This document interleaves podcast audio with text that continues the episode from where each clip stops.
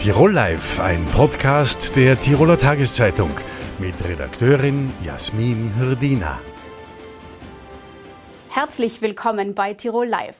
Der 1. Mai gilt international als Kampftag der Arbeiterklasse. Aber lohnt es sich überhaupt noch heutzutage arbeiten zu gehen? Wir diskutieren darüber im Studio mit Ingeborg Freudenthaler. Sie ist Unternehmerin und Sprecherin der Tiroler Adlerrunde. Herzlich willkommen. Grüß Gott. Und als Vertreter der Arbeitnehmer der Vorsitzende des österreichischen Gewerkschaftsbundes in Tirol, Landtagsabgeordneter Philipp Wohlgemuth. Schön, dass Sie da sind. Hallo und danke für die Einladung. Einsteigen möchte ich bei einem Thema, das uns natürlich alle beschäftigt, die Rekordinflation seit Jahren. So hoch war es seit Jahren nicht mehr.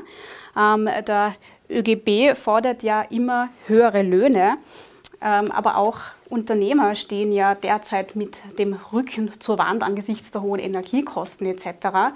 Frau Freudenthaler, was können Sie dieser Forderung denn abgewinnen? Also ich glaube, die Zeit, äh, um Forderungen zu stellen, ist derzeit nicht da. Ich glaube, wir leben in einem wahnsinnig großen Umbruch, wo wir uns alle komplett umorientieren müssen. Und ich glaube, und das ist ganz wichtig, es kann nur gemeinsam gehen. Das heißt, ich glaube, es ist nicht richtig, wenn eine Seite Forderungen aufstellt, sondern ich glaube, wir müssen jetzt alle gemeinsam schauen, was wir mit dieser Situation, die momentan wirklich nicht rosig ausschaut, wie wir mit dieser Situation umgehen. Und genauso wie es in, in erfolgreichen Unternehmen sind, das geht nur, wenn wir alle im selben Boot sitzen und dann gemeinsam auf ein Ziel zusteuern. So, glaube ich, müsste auch jetzt die Umgangsweise sein. Wenn man jetzt aus Sicht der Arbeitnehmer spricht, das Leben ist ja schwer leistbar mit einem Durchschnittsverdienst. Sehen Sie dann diese Forderung, können Sie da irgendwas abgewinnen in Richtung auch ein Unternehmer muss vielleicht mit den Löhnen doch äh, anziehen oder sagen Sie, es gibt andere Schrauben, an denen man jetzt drehen muss? Also noch einmal, ich glaube nicht, dass die Lösung in einem, äh, in, nur jetzt in einem Anheben von Löhnen gibt geht, sondern ich glaube, es geht einmal darum, dass man generell den Faktor Arbeit entlastet. Wir haben sehr, sehr hohe Steuern in Österreich und das wird ja schon, schon sehr lange gefordert. Ich glaube aber nur, dass diese, diese ganzen Diskussionen derzeit äh, komplett overruled werden von dem, was auf der Welt passiert.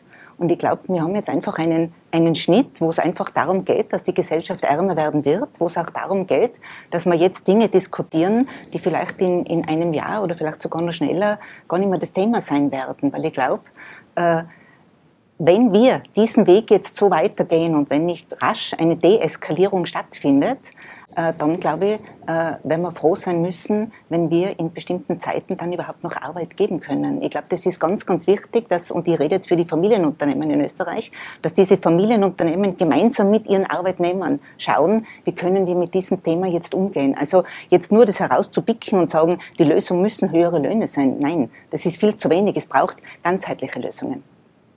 Herr Wohlgemuth, was sagen Sie dazu? Der ÖGB, wie gesagt, da fordert er jetzt in erster Linie mal höhere Löhne. Kann es das sein, dass man diese Teuerungen jetzt auf die Unternehmer abwälzt und sagt, jetzt, die müssen jetzt in erster Linie reagieren? Also eingangs möchte ich mal sagen, dass wir ja, das Thema ja heute auch 1. Mai ist, dass wir jetzt den dritten 1. Mai in Folge erleben, der den Arbeitnehmerinnen und Arbeitnehmern wirklich unter die Haut geht. Wir haben eine Gesundheitskrise erlebt, eine Wirtschafts- und Arbeitsmarktkrise, zum Teil eine Sozialkrise und jetzt äh, diese massive Teuerung und auch ein Krieg, der mitten in Europa äh, stattfindet.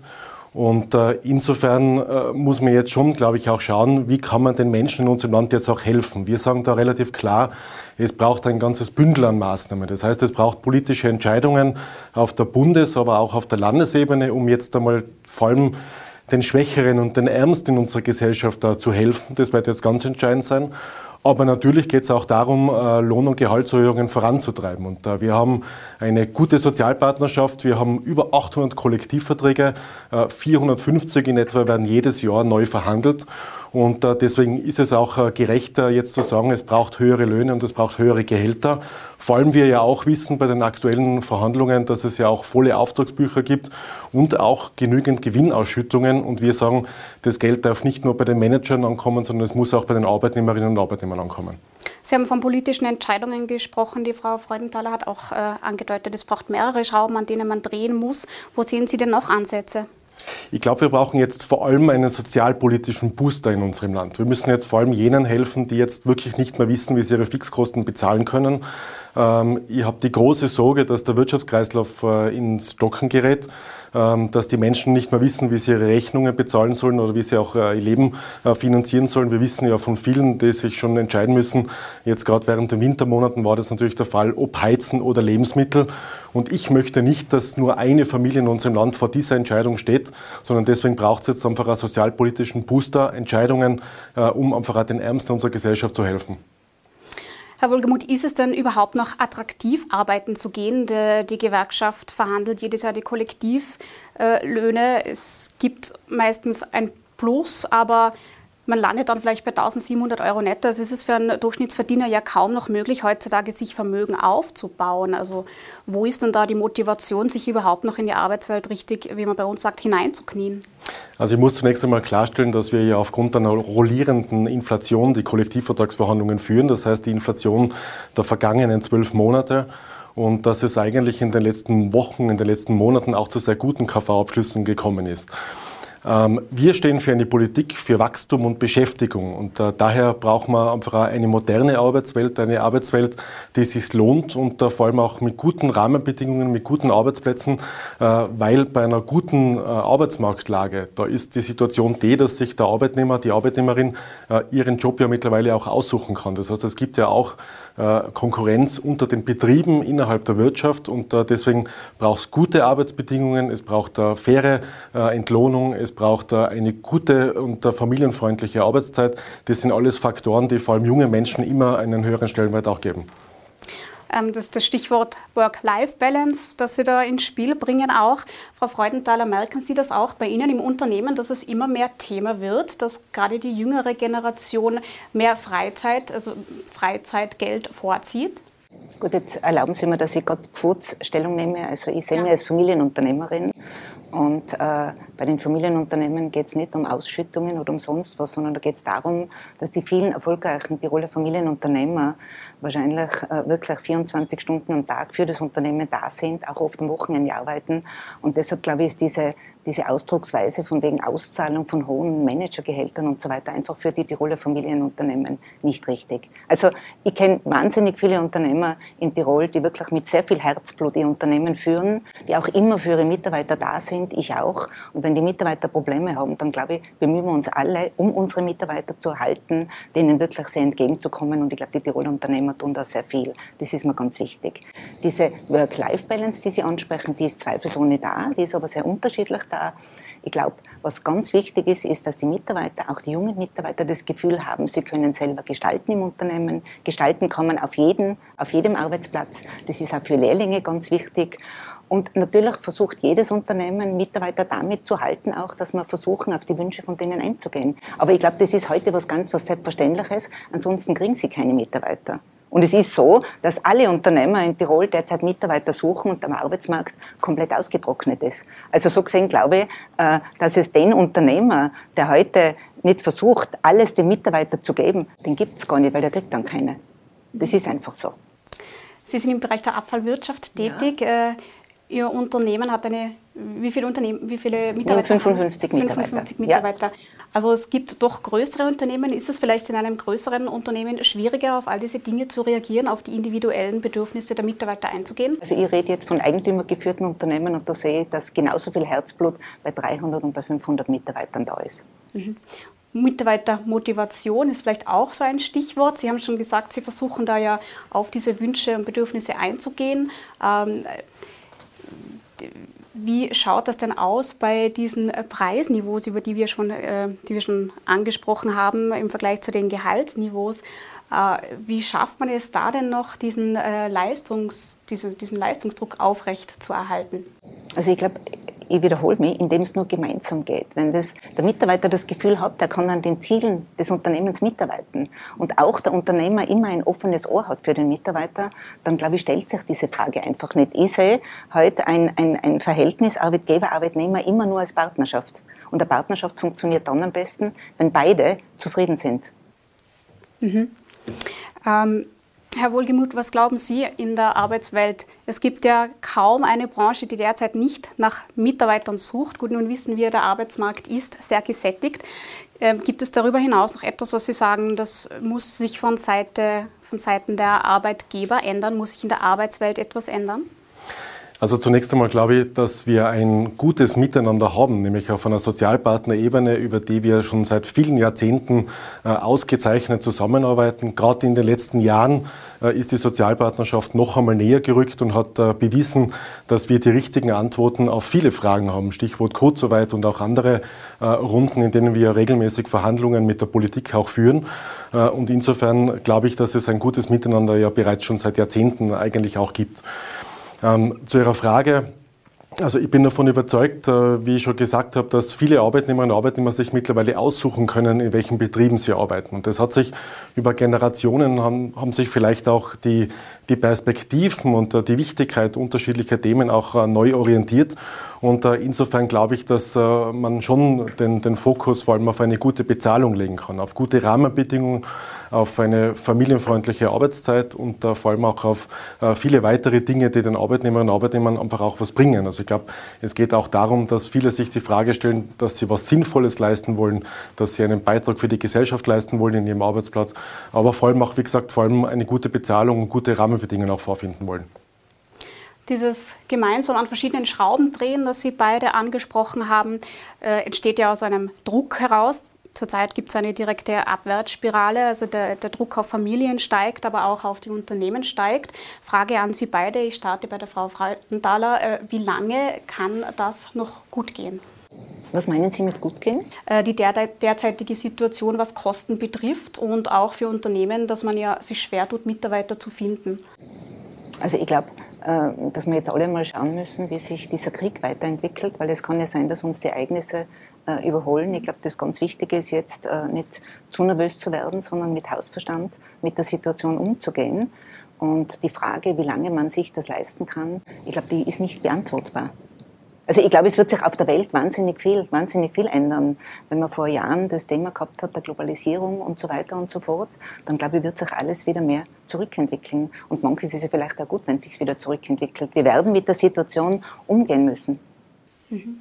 Aber Sie blicken mit Optimismus. Ich blicke mit viel, mit viel Optimismus, aber auch sehr, sehr wachsam in die Zukunft, was die uns jetzt bringen wird. Aber ich glaube, und es ist auch ganz, ganz wichtig, dass auch die Arbeitgeber jetzt diesen Optimismus an die Mitarbeiter weitergeben. Und natürlich, äh, wenn die Mitarbeiter Hilfe brauchen, auch für die Hilfe da sind. Ich glaube, das ist ganz wichtig. Ich glaube, kein Arbeitgeber lässt einen Arbeitnehmer äh, alleine. Starke Ansage. Was sagen Sie, Herr Wohlgemuth? Wie lange geht das gut? Was sagen Sie zu den Worten von der Frau Freudenthaler? Ich glaube, es braucht jetzt vor allem einmal politische Entscheidungen, wie schon angesprochen. Wir müssen jetzt wirklich die Menschen vor Armut schützen und äh, dafür braucht es äh, wirklich einen Diskurs und äh, Diskussionen auf der politischen Ebene, die sich nicht ziehen dürfen wie ein Strudelteig. Wir müssen jetzt wirklich äh, rasch Entscheidungen treffen. Die Politik muss diese Entscheidungen rasch treffen, äh, um vor allem äh, vor Armut zu schützen, zu schauen, dass die Menschen ihre Rechnungen auch bezahlen können. Wie gesagt, Stichwort der Teuerungsausgleich und auch andere politische Entscheidungen, die jetzt ganz, ganz dringend an der Tagesordnung diskutiert werden müssen. Und vor allem, es braucht schnelle politische Entscheidungen und dann blicke ich auch mit Optimismus in die Zukunft. Der 1. Mai wird ja gerne als Machtkampf zwischen Arbeitgeber und Arbeitnehmer inszeniert. Ist denn diese Sichtweise noch aktuell? Also wir haben natürlich den Ansatz, äh, geht es den Arbeitnehmerinnen und Arbeitnehmern gut, dann geht es auch der Wirtschaft gut. Und das ist vielleicht auch das Gemeinsame, was schon angesprochen worden ist. Es muss uns beiden gut gehen. Es muss den Arbeitnehmerinnen und Arbeitnehmern gut gehen, es muss aber auch äh, der Wirtschaft und den Unternehmern gut gehen. Äh, und dann können wir garantieren, dass wir, dass wir auch in eine soziale Sicherheit in Zukunft gewährleisten können und dass wir vor allem auch mit Optimismus in die Zukunft blicken können und dass sich dann auch jeder das leisten kann, was er will. Wir sagen da relativ klar, wir wollen ein gutes gutes Leben für alle in Tirol. Frau Freudenthaler? Ist dieser Machtkampf, existiert der noch? Nehmen Sie den noch so wahr? Also ich nehme den nicht so wahr. Ein Wirtschaftslandesrat von Tirol hat einmal gesagt, ein ehemaliger geht es der Wirtschaft gut, geht es uns allen gut. Und ich sehe das einfach so. Arbeitsplätze schaffen Unternehmer und Unternehmerinnen. Und demzufolge glaube ich, ich bleibe jetzt wieder bei dem Gleichen, wir sitzen im selben Boot. Das heißt, es muss uns allen gut gehen, weil wenn es zu wenig Unternehmer gibt und wir äh, unter Anführungszeichen denen auch die Lust äh, verderben, dann haben wir auch weniger Arbeitsplätze. Und ich glaube, um das geht es. Es geht um alle. Fein. Frau Freudenthaler, Herr Wohlgemuth, ich danke Ihnen, dass Sie gekommen sind und mit uns darüber diskutiert haben. Danke Ihnen. Alles Gute. Danke für die Einladung. In der Debatte um den Wolf ist uns die Schweiz mindestens zehn Jahre voraus. Das sagt zumindest David Gerke, Präsident der Gruppe Wolf Schweiz, eine Organisation, die sich dem Zusammenleben zwischen Mensch und heimischen Großraubtieren widmet.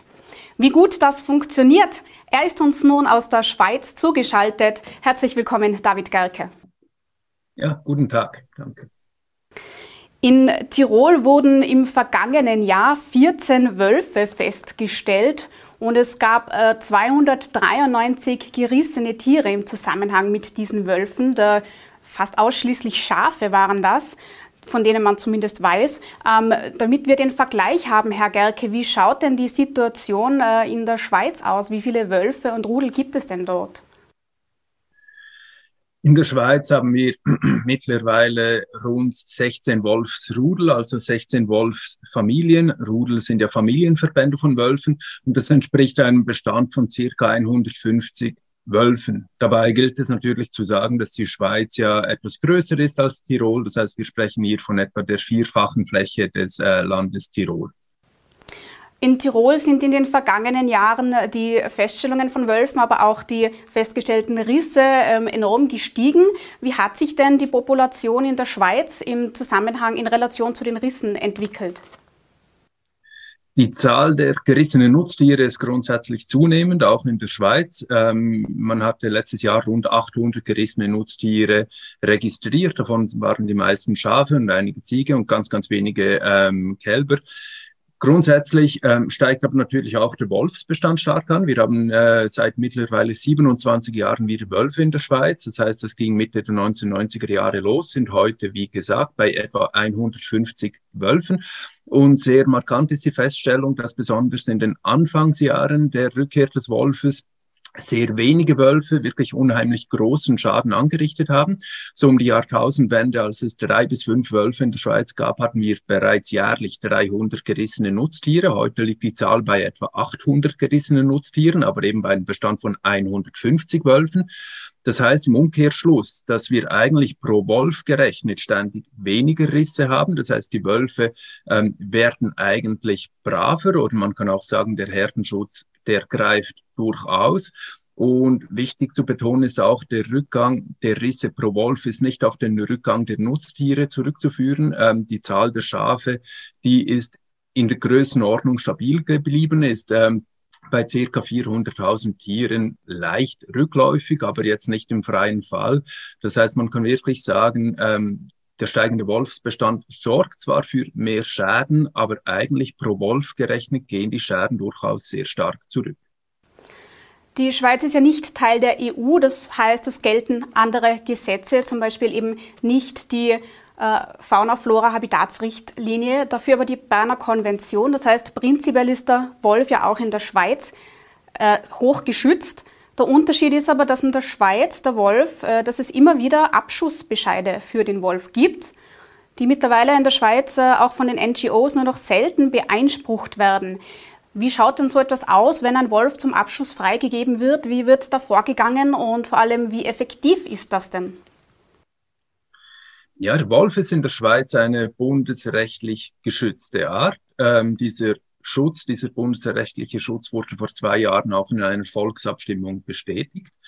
Ähm, bundesrechtlich geschützte Arten können aber in der Schweiz durchaus abgeschossen werden, wenn es zu äh, großen Schäden kommt. Das heißt, wenn Wölfe große Schäden anrichten, eben große Schäden trotz Herdenschutz anrichten, dann können diese abgeschossen werden.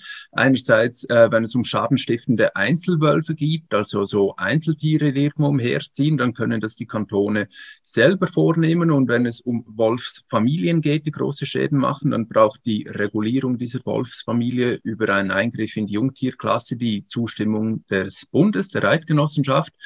Und dann können die Kantone ebenfalls handeln. Und diese Abschussbescheide, die werden getroffen, wenn eine gewisse Schadenschwelle erreicht ist. Ähm, diese Schadenschwellen, die wurden in den letzten Jahren mehrfach angepasst. Ähm, angepasst heißt in diesem Fall herabgesetzt. Aktuell ist die Situation so, dass wenn innerhalb von vier Monaten zehn Nutztiere in geschützten Situationen gerissen wurden, dann sind Abschussbescheide oder Regulierungsbescheide möglich. Okay, ähm, weil Sie das vorhin angesprochen haben, Eingriff in Rudel bedeutet, man entnimmt Jungtiere. Das ist richtig. Rudel sind Wolfsfamilien, das sind reproduzierende Einheiten und der Wolf als geschützte Art ähm, ja, den kann man nicht einfach ausrotten. Abgesehen davon funktioniert das auch nicht so einfach, aber es ist eben auch rechtlich nicht möglich. Es ist im Übrigen auch gesellschaftlich nicht möglich, weil äh, die Mehrheit der Menschen die, äh, die, die Präsenz des Wolfes durchaus akzeptiert. Und um Wolfsfamilien nicht zu zerstören, sondern eigentlich ihr Verhalten günstig zu beeinflussen, zu versuchen, damit diese in Zukunft eben nicht mehr so viele Nutztiere reisen, ähm, greift man in die Jungtierklasse ein, und zwar vor, ähm, mit der Überlegung, dass dann die überlebenden Rudelmitglieder, inklusive die Altwölfe, die Elterntiere, lernen, dass gewisse Situationen für sie gefährlich sind und ähm, dann eben ihr Verhalten anpassen. Deshalb sollen diese Abschüsse in der Schweiz, äh, wenn immer möglich, in der Nähe von Nutztierherden oder von Siedlungsgebieten stattfinden. Ist das effektiv? Jein. Also ähm, ganz grundsätzlich muss man sagen, es gibt ähm, in Europa verschiedene Studien zum Effekt von Wolfsregulierungen. Wir haben mittlerweile auch aus der Schweiz eine wissenschaftliche Studie dazu. Zudem gibt es natürlich ähm, ganz viele Beobachtungen und Einschätzungen. Es ist, muss wirklich differenziert betrachtet werden. Die Erkenntnis aus der Schweiz ist, dass dort, wo man einen wirklich schadenstiftenden Einzelwolf hat, wenn man diesen Wolf gezielt entfernt, dann wirkt sich das aus. Dann hat man eine gewisse Zeit weniger Risse, weil einfach dieser Wolf fehlt. Dort, wo Wolfsfamilien reguliert werden, dass diese Regulierung wirklich einen ähm, Effekt hat äh, oder den gewünschten Effekt hat. Dafür fehlen ehrlich gesagt die Beweise. Die Schweiz hat dieses System. Das ist ein Stück weit auch ein gesellschaftlicher Kompromiss zwischen Schutz des Wolfes auf der einen Seite und den berechtigten Anliegen von Landwirten auf der anderen Seite. Aber dass diese Regulierungen wirklich ähm, zweckmäßig sind, dafür fehlen die Beweise. Wie schaut es dann aus beim Herdenschutz? Sie haben schon angesprochen, das ist Voraussetzung, damit Abschüsse genehmigt werden. Äh, es gibt immer wieder die Argumente, dass es Probleme geben könnte im Alpenraum, ein sehr touristisch stark genutzter Raum, dass zum Beispiel Hirtenhunde dann auf Wanderer losgehen, dass etwa auch Zäune im alpinen Gebiet nicht eingesetzt werden können, dass äh, Weideflächen einfach zu weitläufig sind oder auch, dass man ähm, Hirten ganz einfach, dass es am Personal mangelt. Äh, wie gut funktioniert das denn in der Schweiz? Diese Probleme, die Sie ansprechen, ähm, die sehen wir natürlich in der Schweiz. Mit all diesen Problemen und Herausforderungen sind wir konfrontiert. Wir sind daran, diese bestmöglich zu lösen. Gewisse ähm, Sachen konnte man tatsächlich gut lösen, an anderen kämpft man noch. Es lässt sich sagen, dass ähm, der Herdenschutz technisch gesehen, dort wo umgesetzt wird, eigentlich sehr gut funktioniert. Und die Umsetzung des Herdenschutzes diesem Alpenraum natürlich eine besondere Herausforderung, dass man auf 2500 Metern in einem Steilhang mit Steinen durchsetzt, einen Wolfschutzzaun nicht so einfach aufstellen kann. Das ist eine Tatsache. Ähm, aber wir sehen doch, dass es Möglichkeiten gibt, eben sei es mit Herdenschutzhunden in Gebieten, wo man vielleicht weniger Wanderer hat, sei es mit Zäunen in Gebieten, wo gerade nicht die steilsten Gebiete sind, wo man eine geeignete Topografie hat. Man kann die Hirten einsetzen. Das sind Maßnahmen, die eigentlich dort, wo sie umgesetzt werden, eben durchaus funktionieren. Die größte Herausforderung, die wir in der Schweiz haben im Herdenschutz, ist die Wirtschaftlichkeit. Und das ist, wenn ich die Debatte in Tirol mitverfolge, eigentlich derselbe Punkt, oder? Diese Almweiden, die sind schon schützbar, aber sie sind in der heutigen Situation wirtschaftlich ähm, nur schwer schützbar. Das heißt, die Bauern, die, die Almbauern, die haben heute nicht die finanziellen Mittel, um diese Schutzmaßnahmen zu ergreifen. Und das ist der wichtigste Punkt, an dem gearbeitet werden muss. Das wird ja auch in der Schweiz aus öffentlicher Hand subventioniert. In Tirol ist das ähnlich. Es gibt Pilotprojekte, wo Al äh, Almen mit Herdenschutz ausgestattet äh, wurden. Allein das hat 380.000 Euro gekostet. In einem Fall äh, sind die Kosten der Schafalpung dann aufs Vierfache gestiegen. Steht das Ihrer Meinung nach dafür? Das sind teilweise öffentliche Gelder bzw. Gelder von Bauern, die es sonst auch schon nicht leicht haben. Das ist richtig, die Kosten sind sehr hoch, ähm, die Kosten sind sehr unterschiedlich, je nach Almfläche. Das wird in Tirol genauso sein wie in der Schweiz. Ähm, ob diese Kosten gerechtfertigt sind, das ist eine gesellschaftliche Diskussion. Für mich ist es ganz klar, dass diese Kosten gerechtfertigt sind und dass ähm, es wirklich sehr wichtig ist, dass man den Bauern diese Kosten bestmöglich äh, zurückerstattet. Ähm, auf der einen Seite im 21. Jahrhundert, man kann den Wolf als einheimische Tierart nicht mehr ausrotten. Der wird nicht mehr verschwinden, der ist hier im Alpenraum, der wird auch bleiben. Das ist auch gut und schön so. Und eine leichtere Wolfsregulierung kann man zwar machen, aber das löst ganz viele Probleme der Almbauer nicht. Das heißt, wenn wir ehrlich sind, müssen wir sagen, es gibt nicht viele Alternativen zum Herdenschutz. Und wenn man will, dass vor allem Schafe auch weiterhin im Sommer auf der Alm sein können, dann müssen wir diesen Herdenschutz ermöglichen. Man muss dafür sorgen, dass es für die Almbauern wirtschaftlich tragbar ist und dass die Gesellschaft, das ist die öffentliche Hand, in der Verantwortung. Und äh, das äh, muss man wirklich klar so sagen. Es gibt nicht viele Alternativen dazu, das zu machen.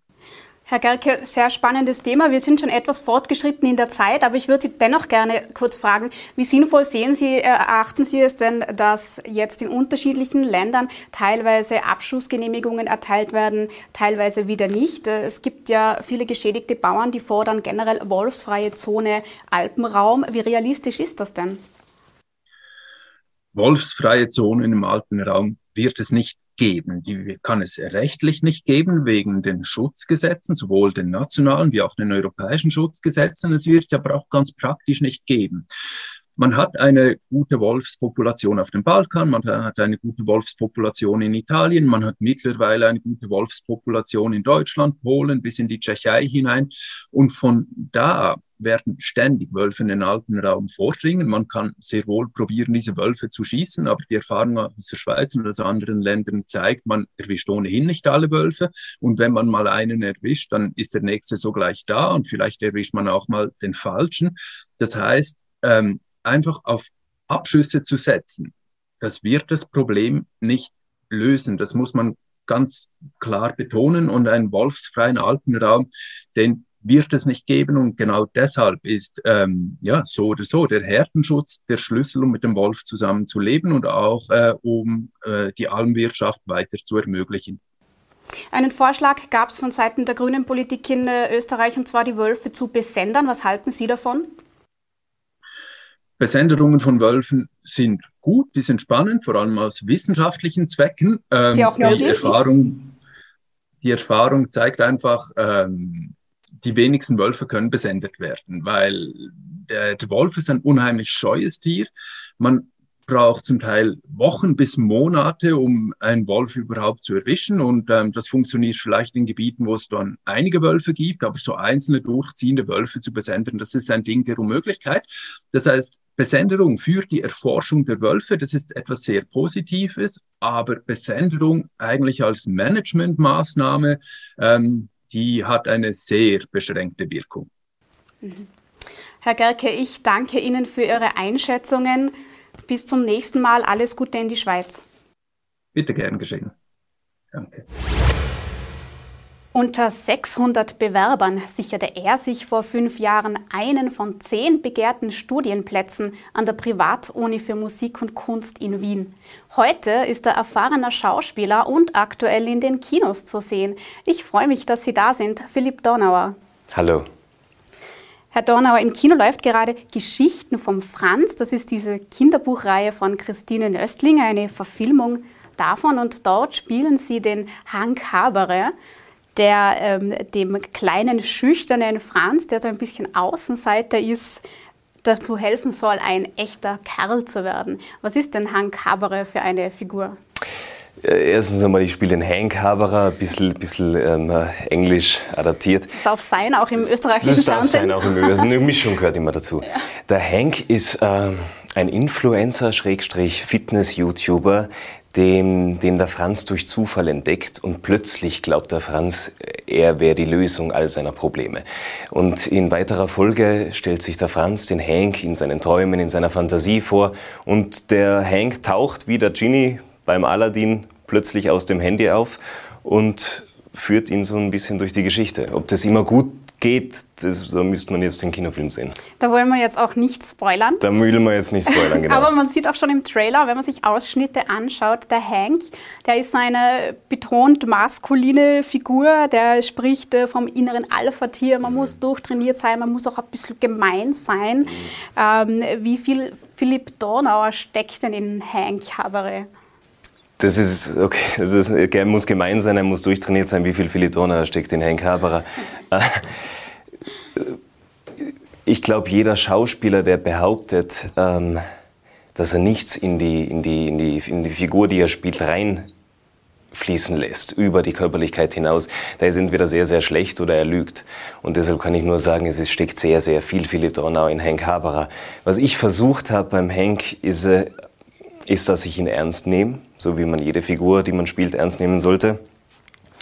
Und dass er, ich wollte den Henk nicht verarschen, ich wollte den Henk nicht, nicht als Witzfigur darstellen, sondern der Henk hat die gleichen Unzulänglichkeiten, die der Franz vielleicht hat. Und der will wer sein, der er vielleicht noch nicht ist. Und ich glaube, solche Unzulänglichkeiten bzw. solche Unsicherheiten, die kennen wir doch alle absolut. Unsicherheiten, weiß nicht, wie, inwiefern Sie noch Unsicherheiten auf der Bühne haben. Sie haben sehr viel Bühnenerfahrung schon äh, im Volkstheater, äh, im Burgtheater an der Seite von Florian Teichtmeister, etwa als Adam in Tage des Zorns unter Kai Vogels gespielt, ähm, hat noch Gastrollen in Fernsehproduktionen, auch größere Rollen bei Walking on Sunshine, schnell ermittelt. Und Sie haben 2019 in Tirol bei Felix Mitterers Verkaufte Heimat mitgespielt, ein verliebter Karabiniere. Ähm, Sie sind ja geborener Tiroler aus Sellrhein. Was bedeutet es Ihnen denn, dass Sie bei so einer großen Tiroler Produktion mitgewirkt haben? Generell als Tiroler Schauspieler, als junger Tiroler Schauspieler bei den Volksschauspielen mitzuwirken, ist eine große Freude und eine große Ehre.